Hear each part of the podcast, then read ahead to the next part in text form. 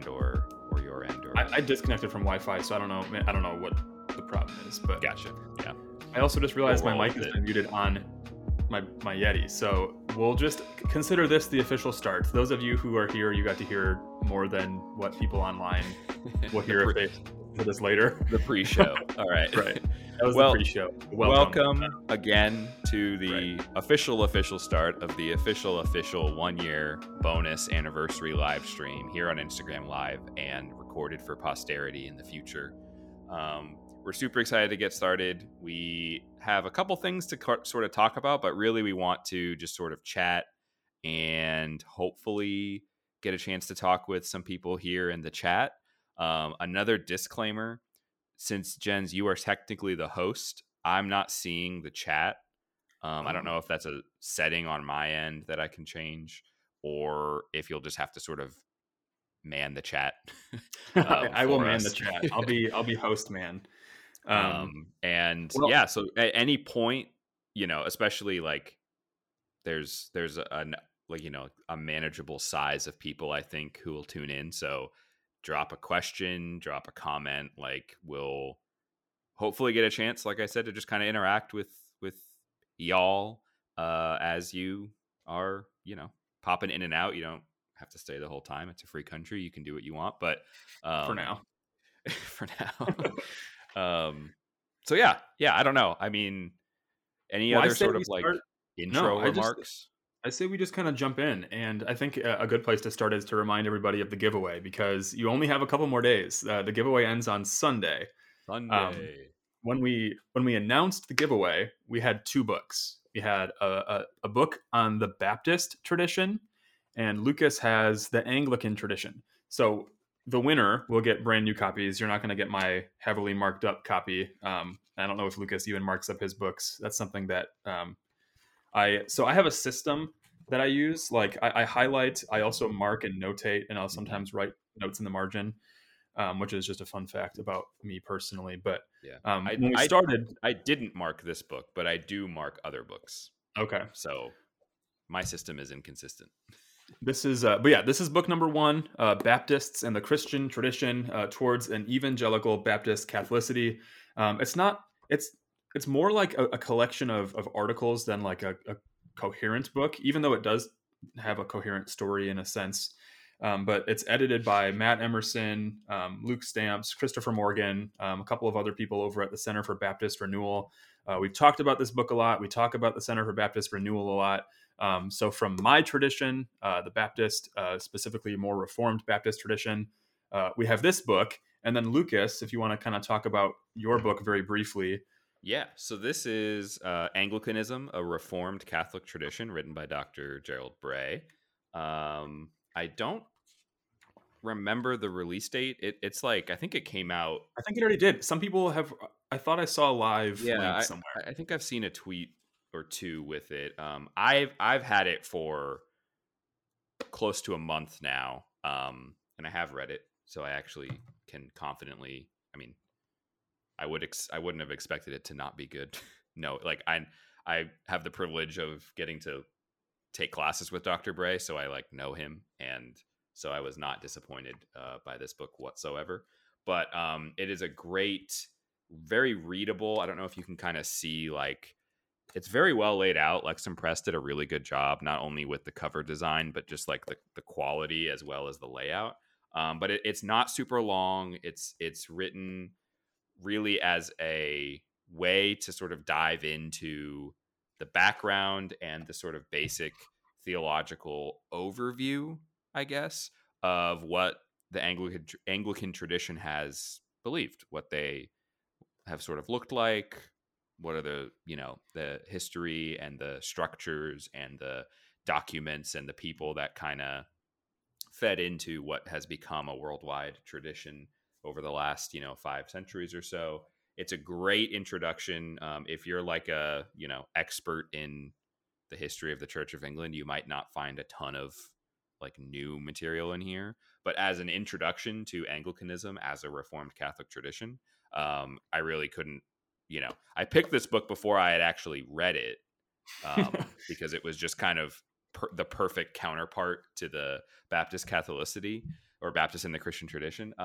But having read it, I would definitely, you know, I couldn't think of a better book to give away in this sort of like, you know, each of us picking a representative of our tradition kind of thing. Right. So I'm super excited just to hear other people's thoughts on this book, whether it's your thoughts, whoever wins the giveaway, or if you don't win and you buy a copy, or if you don't even listen to us and you're not hearing me say this and you read it and tweet about it. You know, I'm just looking, I really enjoyed this book. So I'm really looking forward to like future conversations around it. And excited to be able to give away a copy coming up. So like I told you, I added it to my list, my ever growing list of books. I prioritize it. So it's like, okay, this book jumped to the top. Mm-hmm. However, like I told you, and I've mentioned before, my wife and I have like a book budget that we use. Like, so each of us get books every month. Mine I used on vinyl recently, and I went a little overboard on some pre-orders. So books are going to be on pause for a while. So those are the two books that we told you guys about. We had mentioned in the episode. We've been posting about it on the feed, but on Twitter we ran like a, like an extended stretch goal, so to speak. Like if we got a certain number of retweets and shares and everything, we are going to add another book to the list. So not only will you get the Baptist book, not only will you get the Anglican book, but you will also get. Theological Retrieval for Evangelicals, Why We Need Our Past to Have a Future. And that's by Gavin Ortlund, who we've mentioned a number of times, a number of his books, his Augustine's Retrieval, The Doctrine of Creation, his Finding the Right Hills to Die On. But this book specifically is a really good one because on this podcast, if you listen, you know, we like to talk about theological retrieval. We talk about retrieval for renewal. And ultimately, that's like these three books go really well together because that's a big part of what they're trying to do is to reintroduce, to reorient, realign our minds to these given traditions. And this one is a really good just introduction to the idea of theological retrieval. It has, benefits, dangers, risks, examples, but Gavin is a really great writer, a great communicator, and so this is a really good book for people who want that introduction on theological retrieval. Also, maybe a special plug. I don't know how many people are listening, this is just a podcast, but we're trying to get Gavin Ortlund on the podcast. So a little peek behind the curtain. We have a couple of interviews in the works, and that's the only one I'm going to tell you about. Yeah, so all of you who know Gavin Ortlund. Tell him come our way. I don't think it'll be that hard, but that's the hardest part is working out schedules and stuff. But oh man, anyway, that's the giveaway. Those are the three books. Just as a reminder, if you want to enter, you can do it here on Instagram. You can do it over on Twitter as well. But here it's slightly different rules because just of the way that the sites work. But if you want to do it here. You have to go find the original post in the feed. I'll post it to the story after this, but the one that says bonus episode giveaway. Annoying. Yeah. Yeah. And then if you're on Twitter, it's the pinned tweet, which is a lot easier. It's right at the top of our feed. You'll need to like, share, comment with a friend. Yeah. Be following. Right. So be following, all those things. And on Sunday, that's when the giveaway ends. We're going to announce the winner. So we have like a generator here that'll pick a random person out of our list, and you'll get three books. And the plan is to, since I think they're all available now, to just ship them all directly to you from whatever site. So we'll just ask for an address or whatever. But as long as you're okay with us sending those to you, that's how it'll come. But we're really excited. We're glad that people have been showing an interest both on Twitter and Instagram. We always have more interaction on Twitter than Instagram, which I always think is kind of interesting. I enjoy our Twitter verse, but it'd be nice to have more of an Instagram following, which is one reason why we wanted to do this, to connect with those of you who are here who maybe aren't over there, or if you are over there and you're here, this is just a way for you to see our faces. Get a peek behind the curtain, as we always say. But yeah, that's our giveaway. And I don't know, while we're on the topic of books, Lucas, I don't know how many listeners have caught on for a while we were doing a What Are You Reading segment. We have ceased doing that. We haven't been really doing the What Are You Reading? Yeah. Somewhat intentionally, but since we're here, we're talking about books. I want to know, what have you been reading? I know you mentioned the Anglicanism book, but are there any books you're reading for class? What are you recommending at this very moment? Yeah. One book that I read at this point, I think it was 2 weeks ago, for class, was The Book of Pastoral Rule by St. Gregory the Great, Pope St. Gregory the Great. This is St. Vladimir's popular patristics volume. It is it kind of is what it says. It's a book of pastoral rules. So Pope Gregory is basically talking through what it means to be a pastor, what it means to minister to people, who is qualified, what are the qualifications, what's the kind of life that a minister or a pastor ought to lead, ought to strive for, the characteristics and not personality traits, but like the virtues and the values of a pastor's life. And then close to half the book is basically pastoral advice on how to deal with certain groups of people. And he breaks it up into different opposing things. So like rich and poor. And then he talks about, here's how you talk to the rich and how to talk to the poor. People who are proud versus people who are insecure, or, I don't know if that was a real one, though. Those who do not speak enough and those who speak too much. That one's probably relevant in all generations, I'm sure. Yeah.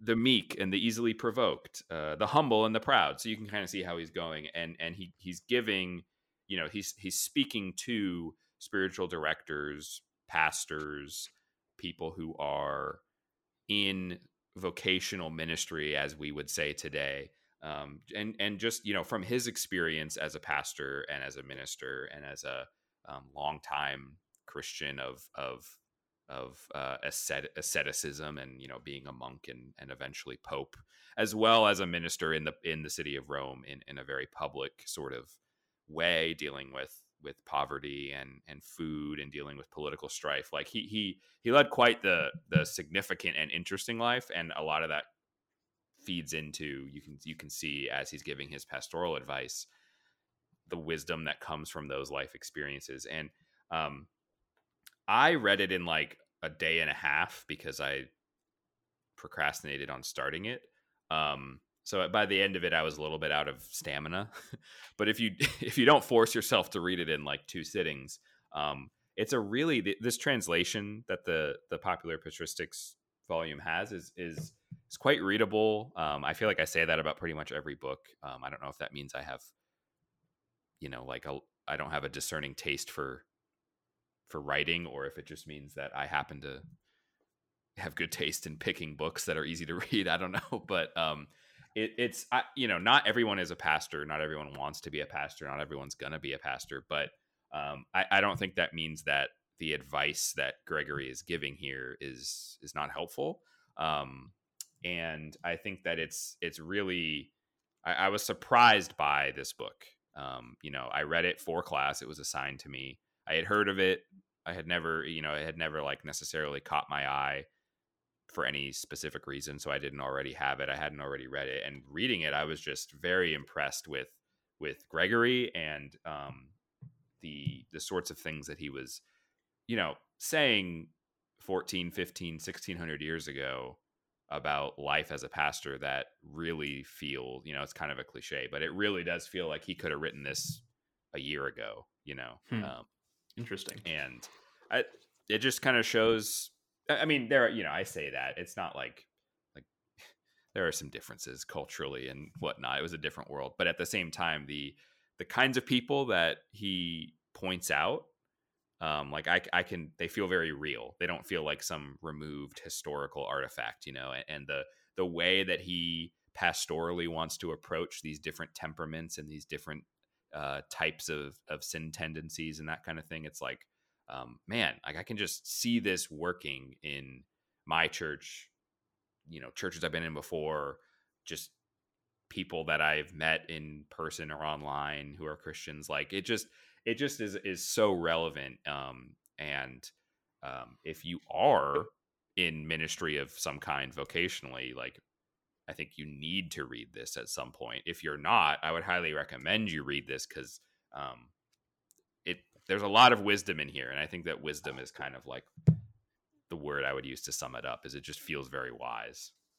So someone asked a question, was Gregory Baptistic? That's the big question.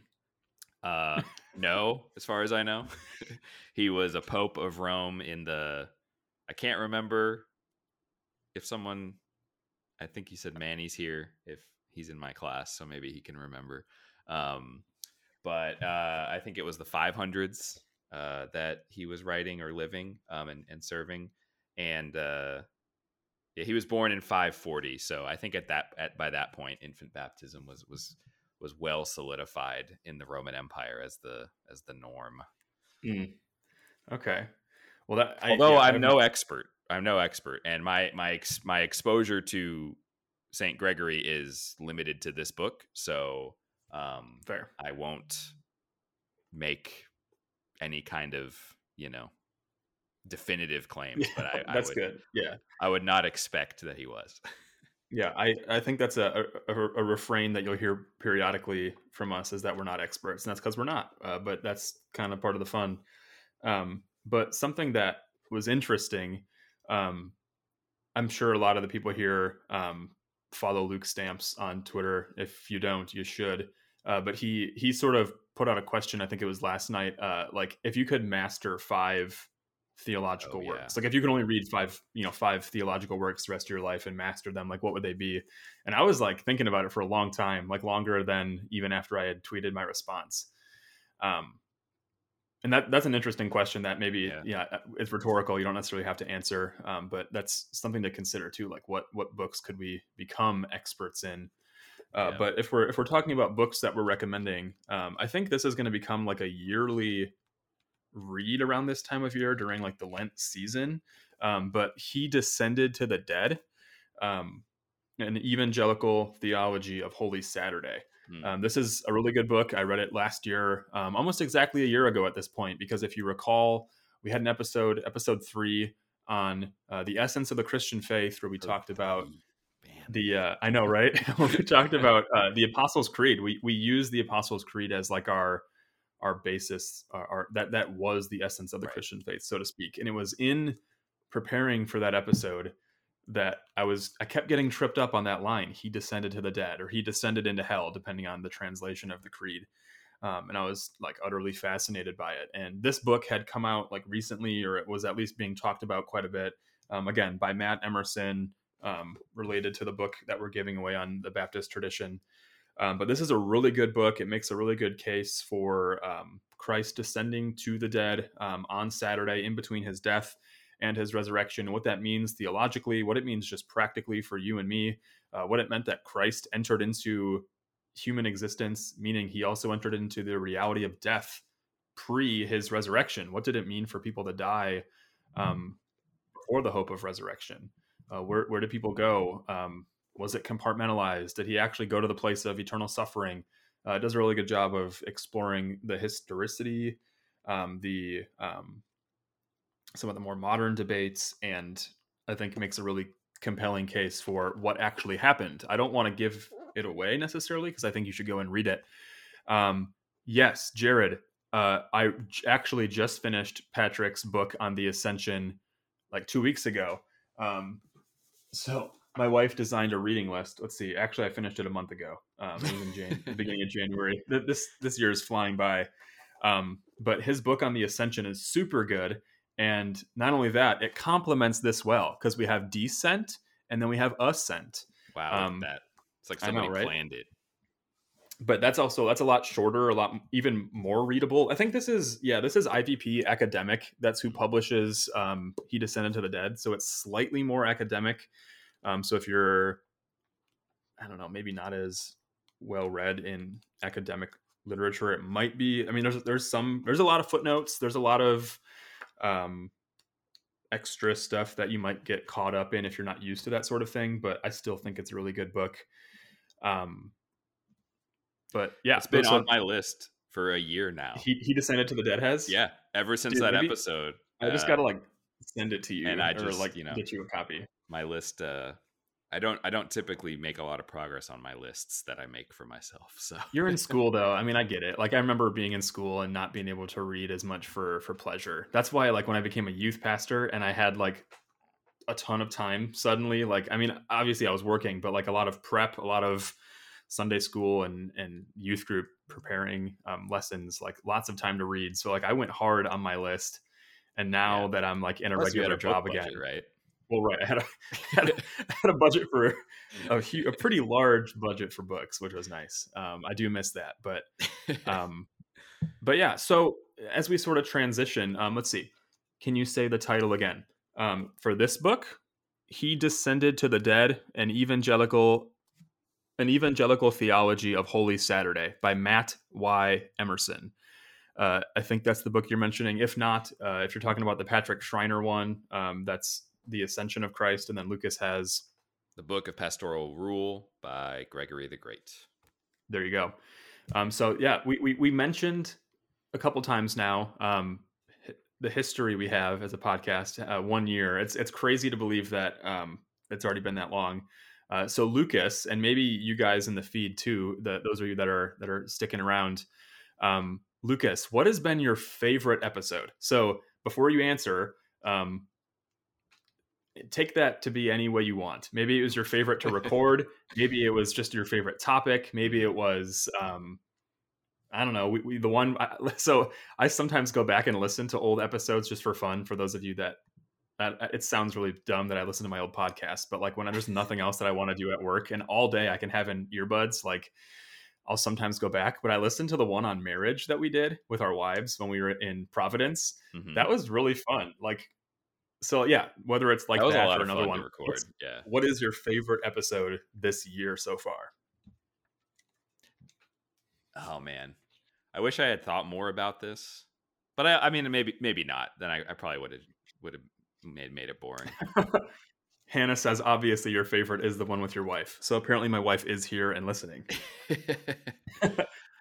That was probably the most fun to record, to like just record, yeah, for sure, just as a whole experience, like coming up with it, planning it, and then actually do it. Like that was by far like the most fun conversation. Another peek behind the curtain, we all had beer and we were being very quiet every time. We even said be very quiet as you set drinks down on the counter so that like we're not like slamming it down. It was a lot of fun. Yeah, I think probably my favorite. It might be a toss-up between the episode we did on theosis or deification or the episode we did during Heresy Month in October on Christological heresies. And both of those are like the reasoning is kind of related. I love researching, reading about, thinking through sort of like more Eastern Christian ways of thinking and doing theology, as well as obviously the ancient church. I'm a big fan of like this book and everything. And on top of all that, Christology is probably my favorite area of theology to read about and to think about. And I think that theosis is really related to the incarnation into Christology. And then obviously the Christological heresies episode was all about Christology. And it was just a lot of fun to put those together, especially thinking about, which heresies are we going to do? And like to sort of just like dunk on Nestorius a little bit is like my favorite hobby. So getting to do that was fun. So I think that would probably be my favorite would be, I'll to pick one, I'll say that the Christological heresies one from October. Okay. I think that I would have to say that's my favorite. So question, is it Jared Willett? Is that his name? There's no vowels in his Instagram, but it's Wallet. Okay. There you go. Sorry. My apologies, Jared. He asks if Karl Barth came to your church, would you let him teach Sunday school? Yes. Karl Barth is our most downloaded episode. That blows my mind. So I don't keep I probably keep more track than Lucas, but like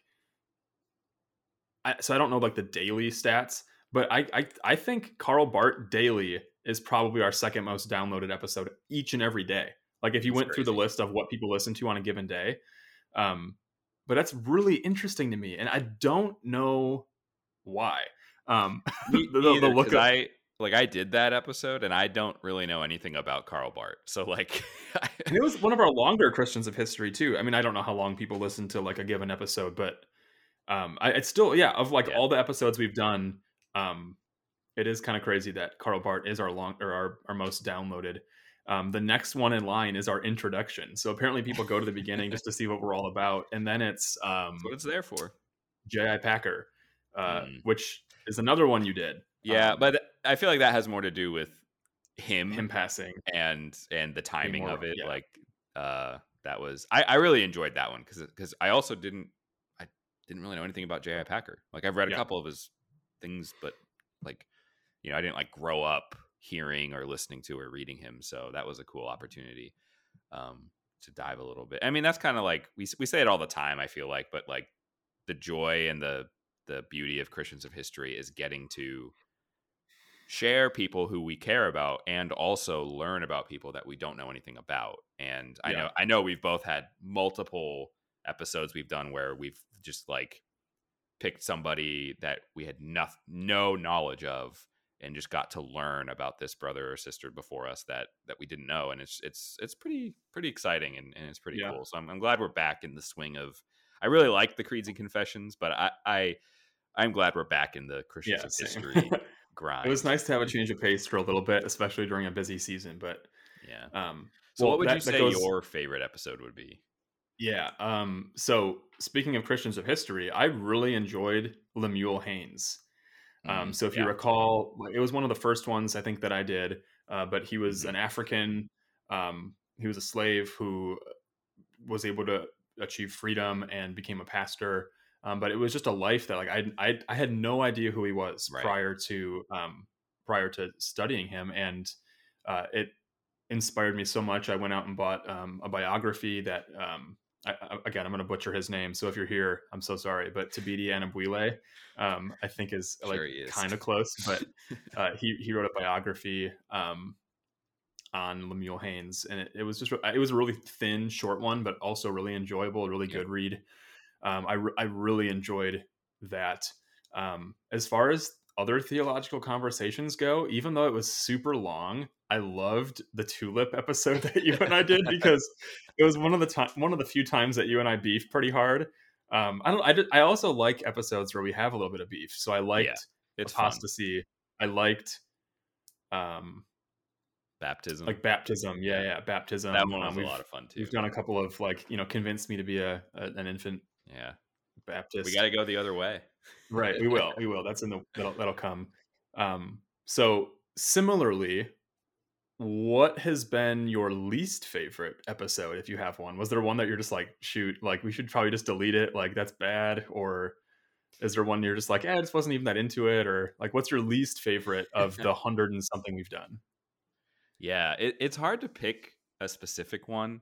There have been there have been plenty of times where I just feel like I didn't do enough work. So I just, especially with Christians of History, for some reason, I think it's because they're a little less conversational and a little more like not research heavy in the sense of like some of the, you know, theological episodes take a lot of prep in terms of thinking through and researching, but just like everything we say in a Christians of History episode is some piece of information that we have to find, you know, because we don't just have these people memorized already or whatever.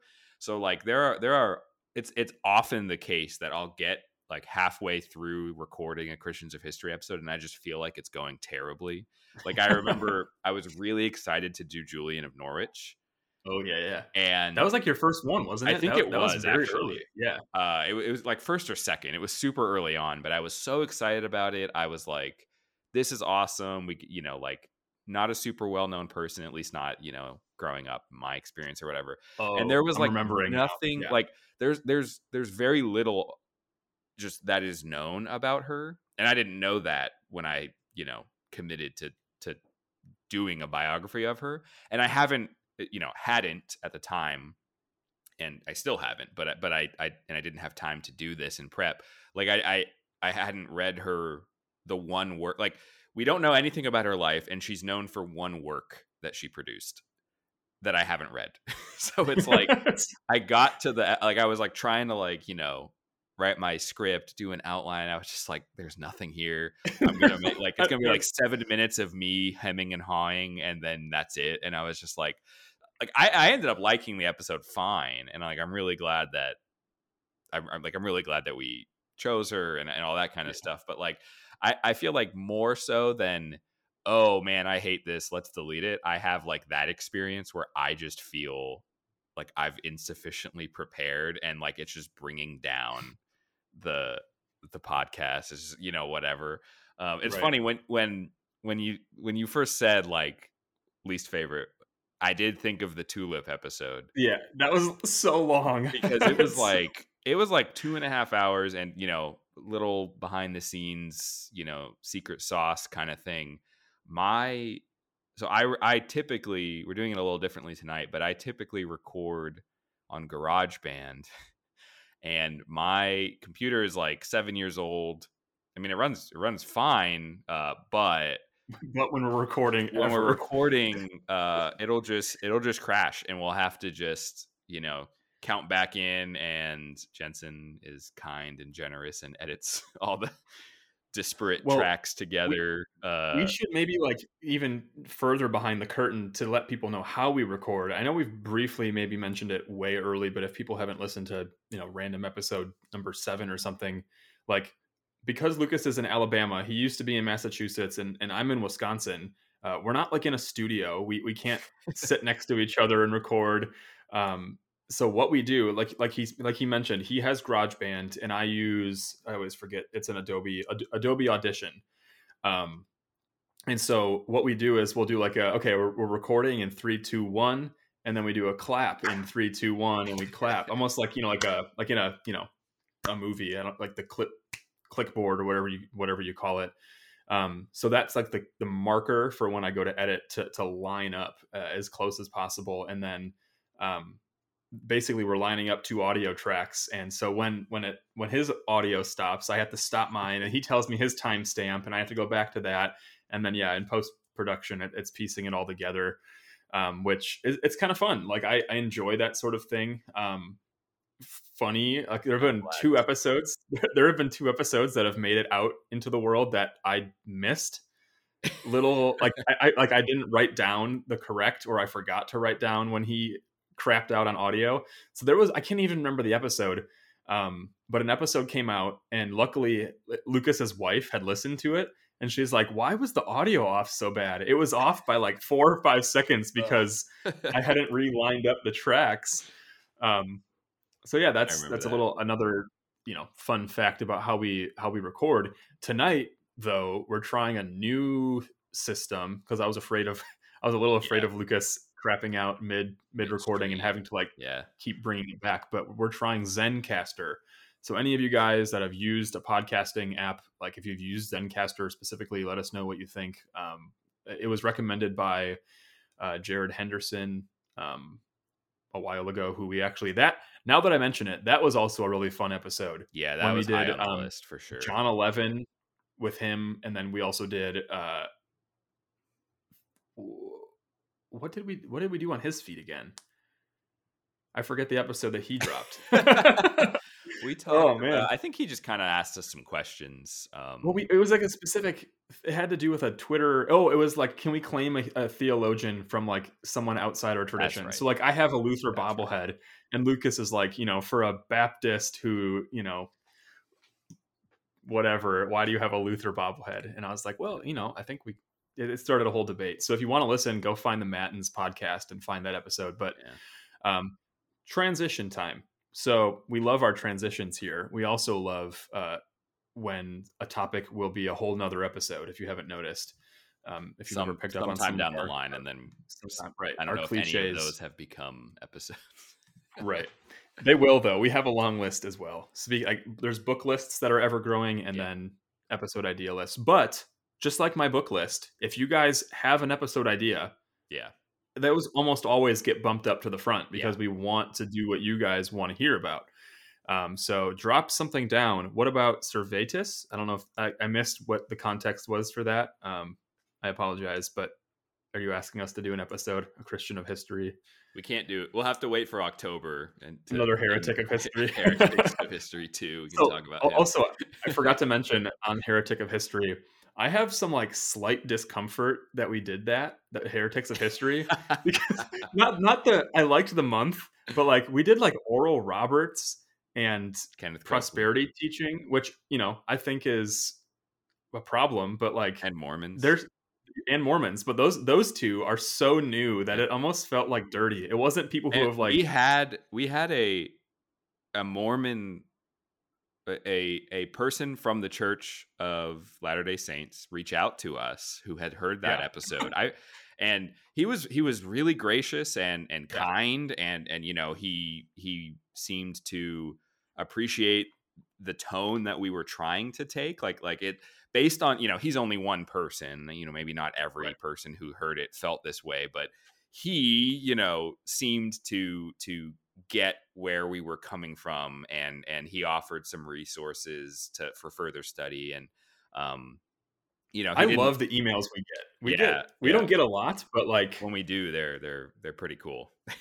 Did you see the one about the Nairobian prince in our spam, or did you? No. Okay, I'll show you later. It was trying to offer us a big lump sum of money. Hey, I'll take it. Right? But okay, so to clarify, would you let Servetus? Teach a Bible study? No, I would. From your Sunday school, I wouldn't burn him at the stake either. But okay, I would reprove him and rebuke. Not reprove him. I would just rebuke him. That's fair. And someone did say that Kenneth Copeland is their favorite biblical theologian. There's been a lot of just sarcasm in the feed, and I just have been ignoring it, but I felt that was good. Okay. We talked a little bit. We talked a little bit about the past year, some of our favorite and least favorite episodes. I think most of the people, I don't even know who's here. It doesn't give me a running tally of who's been in the thing. I don't want to click and mess something up, but I think most of the people that I have seen in here are familiar with our podcast, at least a little bit. But I also noticed that there are a couple people who have jumped in who aren't probably familiar, unless you just don't tell me. And maybe you have been keeping up. And if that's the case, we thank you. But we are a theological podcast. We're two guys who we went to Moody together. That's where we met. Lucas's wife and I became friends in our it was an old fire station. I don't even remember. It was an after school program. It was our practical Christian ministry that was required as students at Moody. But Lucas and I became friends after. Like I said, after becoming friends with Elaine, and also keep the sarcasm coming. It's funny. I'm enjoying it. I'm just not always commenting on it.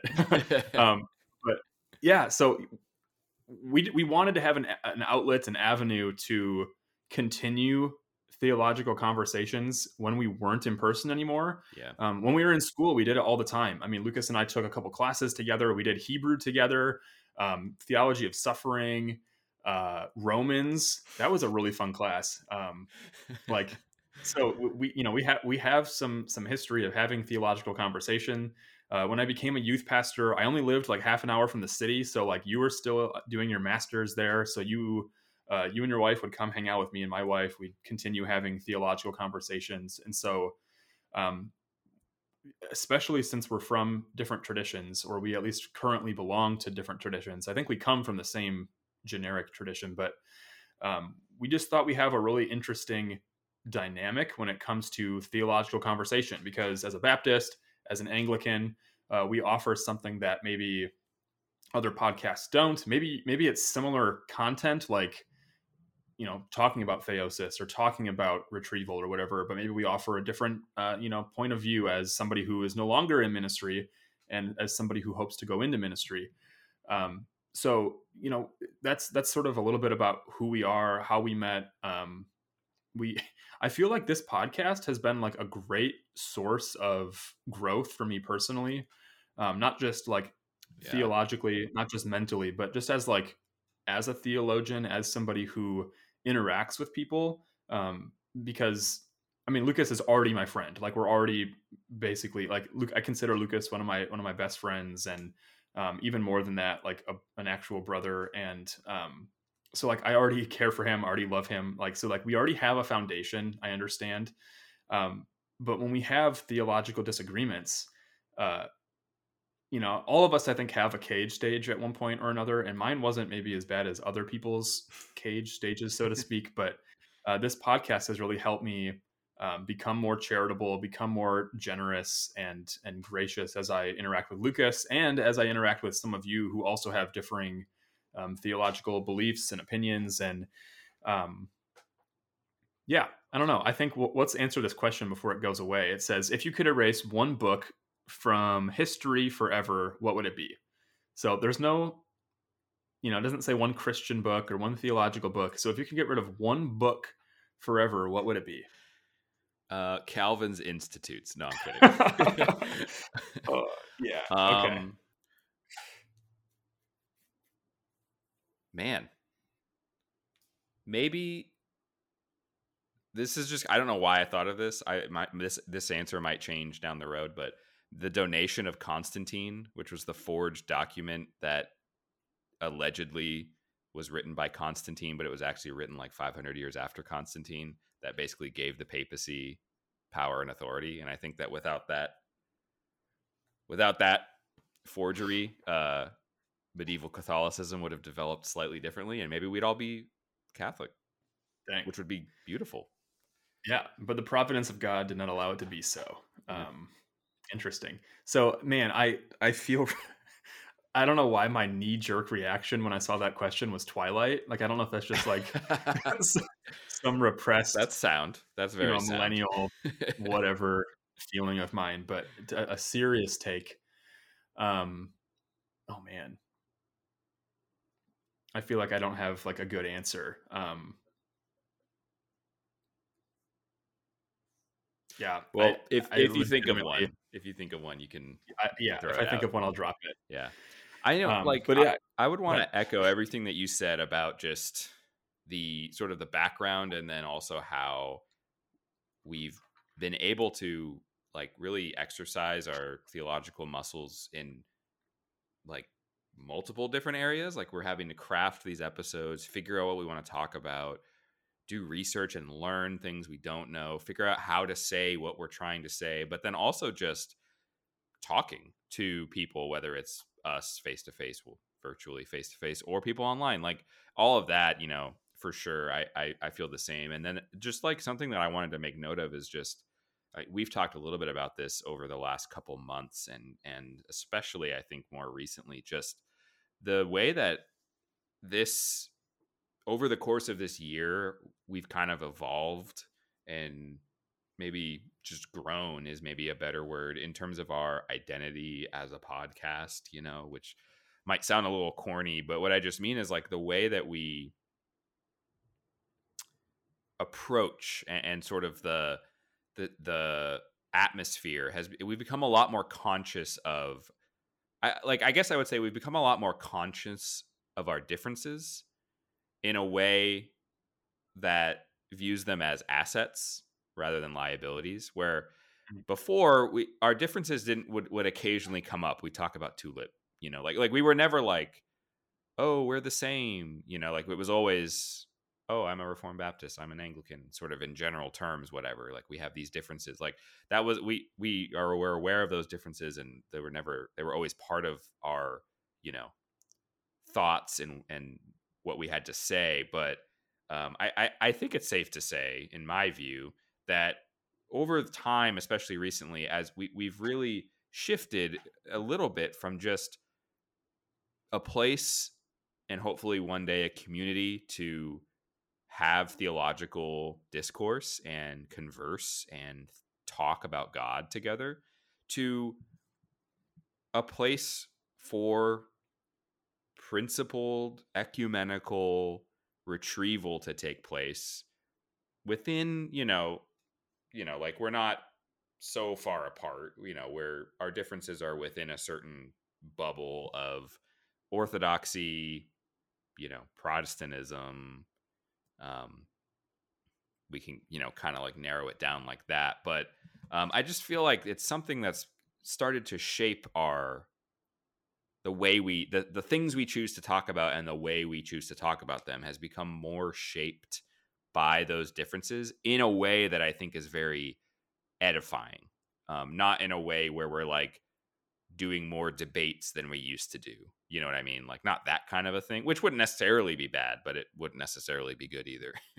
But I just think that that's really interesting. And it's definitely not it was never my intention to sort of like not focus on differences, but like, I didn't think our differences would really play a significant role. Like I figured one day we would talk about Tulip and we would have our differences over how we feel about some of those doctrines or whatever. But like, I didn't feel like we would get to a point where that was not more important, but more significant than it was. Like I didn't, like giving away, purposefully choosing books to give away based on the churches that we're a part of, like that, a year ago, that would have really surprised me. And I probably wouldn't have liked it if you had told me that, but the way it's come about so organically, I think it just like, I don't know if it was inevitable given the subject matter we're choosing to talk about and the fact that we are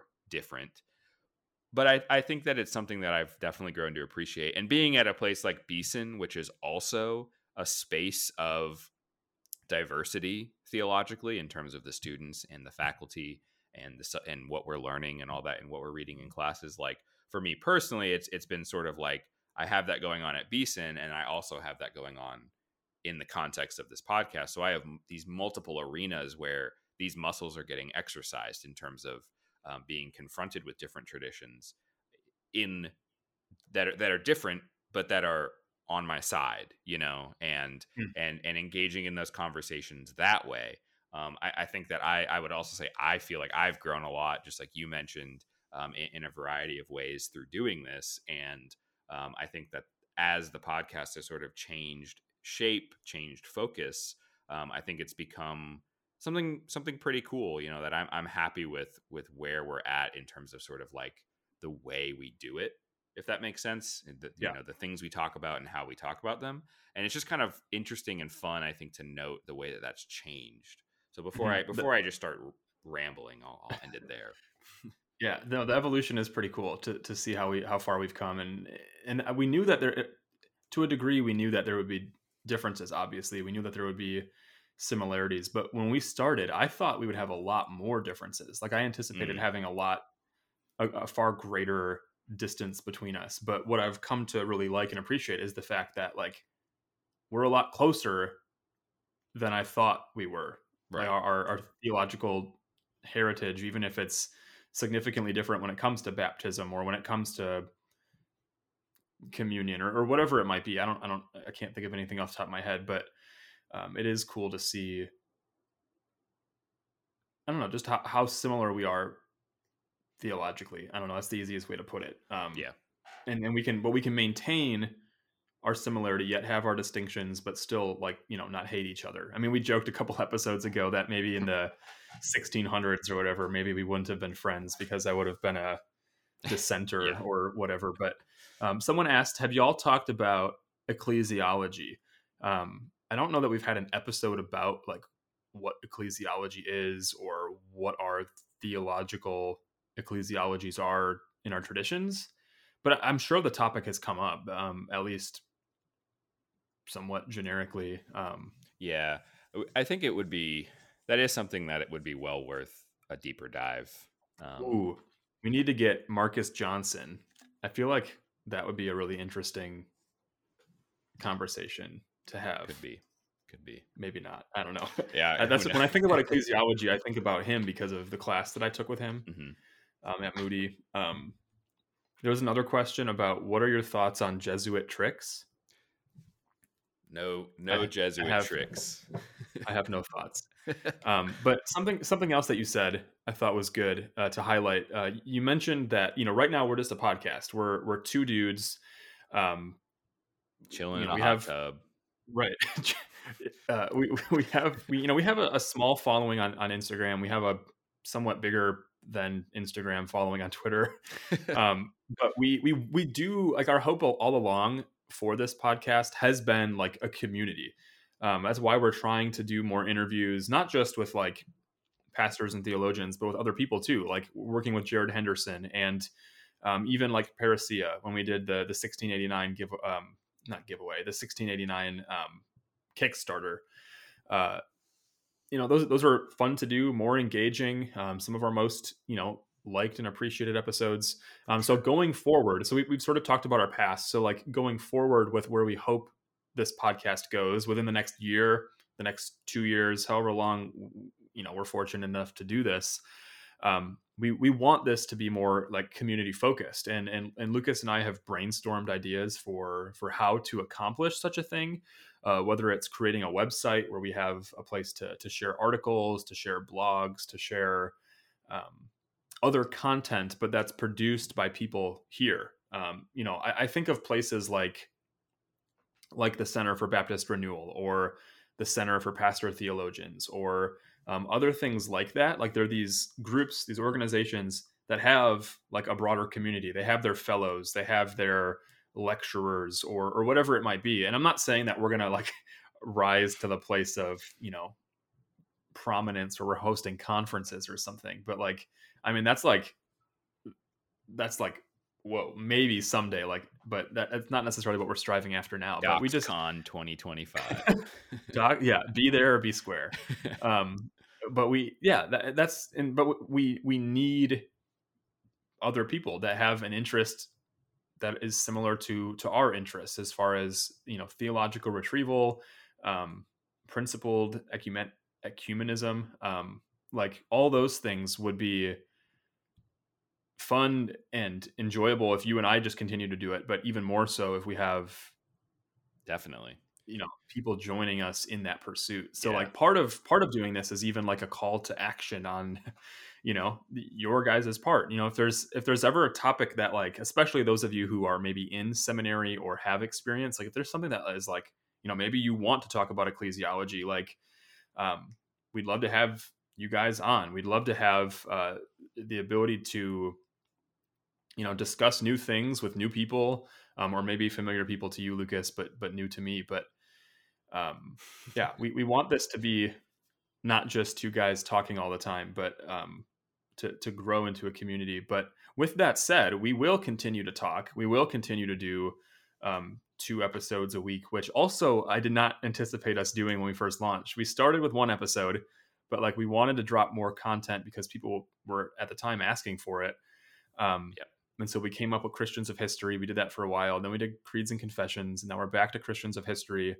But I think it's, good to mention again, we're not experts. So like, if you're coming to our podcast, don't expect like us to be the authoritative word on any given topic that we're discussing.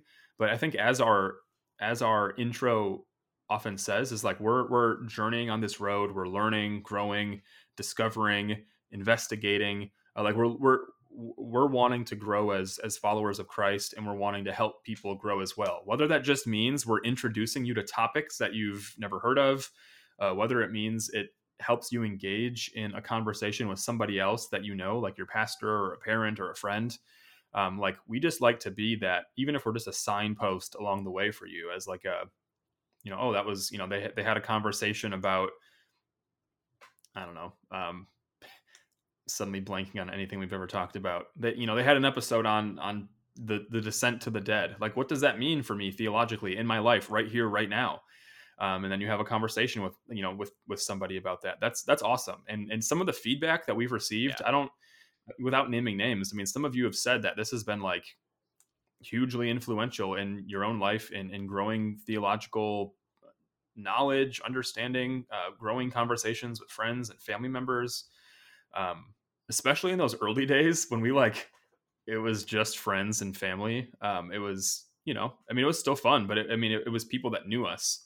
But once we started getting those like couple of people that like had no connections to us outside of them finding us, like I think his name is Zaid, I believe, if you recall way back when we first launched, he like was looking up the song, The Doxology on Spotify. And because Spotify and their podcast, like it's within the same app, he saw our podcast and started listening and then like would send us quite a bit of feedback. You know, he's the one that called out Lucas, if you recall, at the time we didn't have pop filters. And so for our first several episodes, there were a lot of like, and just, you know, annoying little editing quirks that are hard to work out. But like, yeah, we enjoy the community that we have. We'd love to see it grow and to develop and to become something more. And that's the collective, that journey on the road. We're all on it together. That's why we like that picture, that imagery, even the title of Doxology, you know, singing the praises of our Lord, of our Savior. It's a collective. And I don't know what's anything else. Does anybody want to throw out like some thoughts, some comments, throw out other questions, serious, funny, sarcastic? We'll begin our descent here, pun intended, because I have 30% battery and it won't last forever. Plus, you know, I think studies show that nobody wants to listen to an hour of people talking. They like the quick and the easy. Yeah. I think it looks like most, if not all, people who are hanging out here have kind of trickled away. So I think we are, you know, over an hour. So we will, I think, wrap up here. You know, to conclude, in lieu of our typical like scripted outro, I just want to, you know, we could start a whole 15-minute rabbit trail with this. I'm not going to do that. But as a conclusion, I do want to say thank you to everyone who is listening or will listen to this live, who came and, you know, dropped comments and, you know, showed up, listened. Everyone who has ever sent us an email, tuned in for one episode, 100 episodes, followed us on Twitter, Instagram, you know, shared, retweeted, whatever. From day one to today, just a huge thank you. I, you know, like you were talking, like it was just our friends and family. Like I never thought we'd get beyond just whoever we would tell in real life knowing about us. And I'm so grateful for the people that we've gotten to interact with and meet virtually over this last year. And I hope that it can continue to grow and whatever it does or doesn't turn into, just a huge thank you for everyone who's ever listened, because this is such a fun time. It's such an edifying thing for us to do. But at the end of the day, if nobody's listening, then it's just us talking to each other, right, which is fine, but it's so much more fun to have more than just that, you know? Right. So just a huge thank you for the support and sincerely, you know, like I don't know how to make it sound more sincere, you know, like I feel like when people say thank you for listening, it might sound insincere or just kind of like standard, but like really, you know, truly we really, really do appreciate it and are blown away by the support that we have. And we look forward to getting to talk more in the future with new people as well as people that we've talked to before. And just like looking forward to this next year of the Doxology podcast. Yeah. And my concluding words, if you liked this, this means of listening to the podcast, like maybe you like listening, you know, in your favorite podcast player, but, if you enjoyed the Instagram Live, let us know. Like it'd be cool to actually do like an official episode. So you could see sort of, what it looks like to do a real one, to have, you know, a more finely tuned topic and idea and direction, and it's not so like jumbly, but also the nice thing about Instagram Live is it offers interaction in real time. So you know, when you send us your goofy comments or your serious ones, like we get to see that and interact. So that's kind of what it's all about. So let us know. I'll also echo the appreciation, the thanks. I mean, I I sometimes feel like you mentioned, just for Christians of history, sometimes like feeling like I don't know what I'm doing. Sometimes I feel that way with just any episode. I'm like, I have no authority to speak on these things. I have no, I'm just a sinner who, like, I feel like every day, like I'm not worthy to even utter the name Christ. So to have a podcast sometimes, like it's like a very humbling and sort of terrifying thing at times. So to have a podcast, to be able to do this is something I don't take for granted, and I appreciate any who listens. So that's my salutation. So thank you. If you do want to follow us, I'm guessing you already do on Instagram, but if you're not following us on Twitter, we're at Doxology Podcast. You can send us an email at doxologypodcast@gmail.com. We get a surprising number of emails. It is kind of surprising to me. So send us some more. If you'd like to connect with us, you can also sign up for our newsletter. It might not be around for very long, but unless a lot of people sign up, it might be taking a break. Right. Yeah. And if you are signed up but you don't get it, check your spam, because it goes to, somehow it sends to our own email and it goes to our own spam. Yeah. We learned that today from me. So yeah, check your spam. But also, I'm pretty sure our Logos link works. So go to an old episode where we talk about like youth ministry or higher education. Click that Logos link and get a deal on Logos 8 or 9. I can't remember which one it's active for, but we were sponsored by Logos for a little bit, which we didn't mention in this episode, but that was mind blowing. Anyway, we appreciate you guys. Lucas, I'm going to hang up our Instagram, but call you on FaceTime. So to all of you out there, rest well, be safe, and we'll see you on the other side. Peace.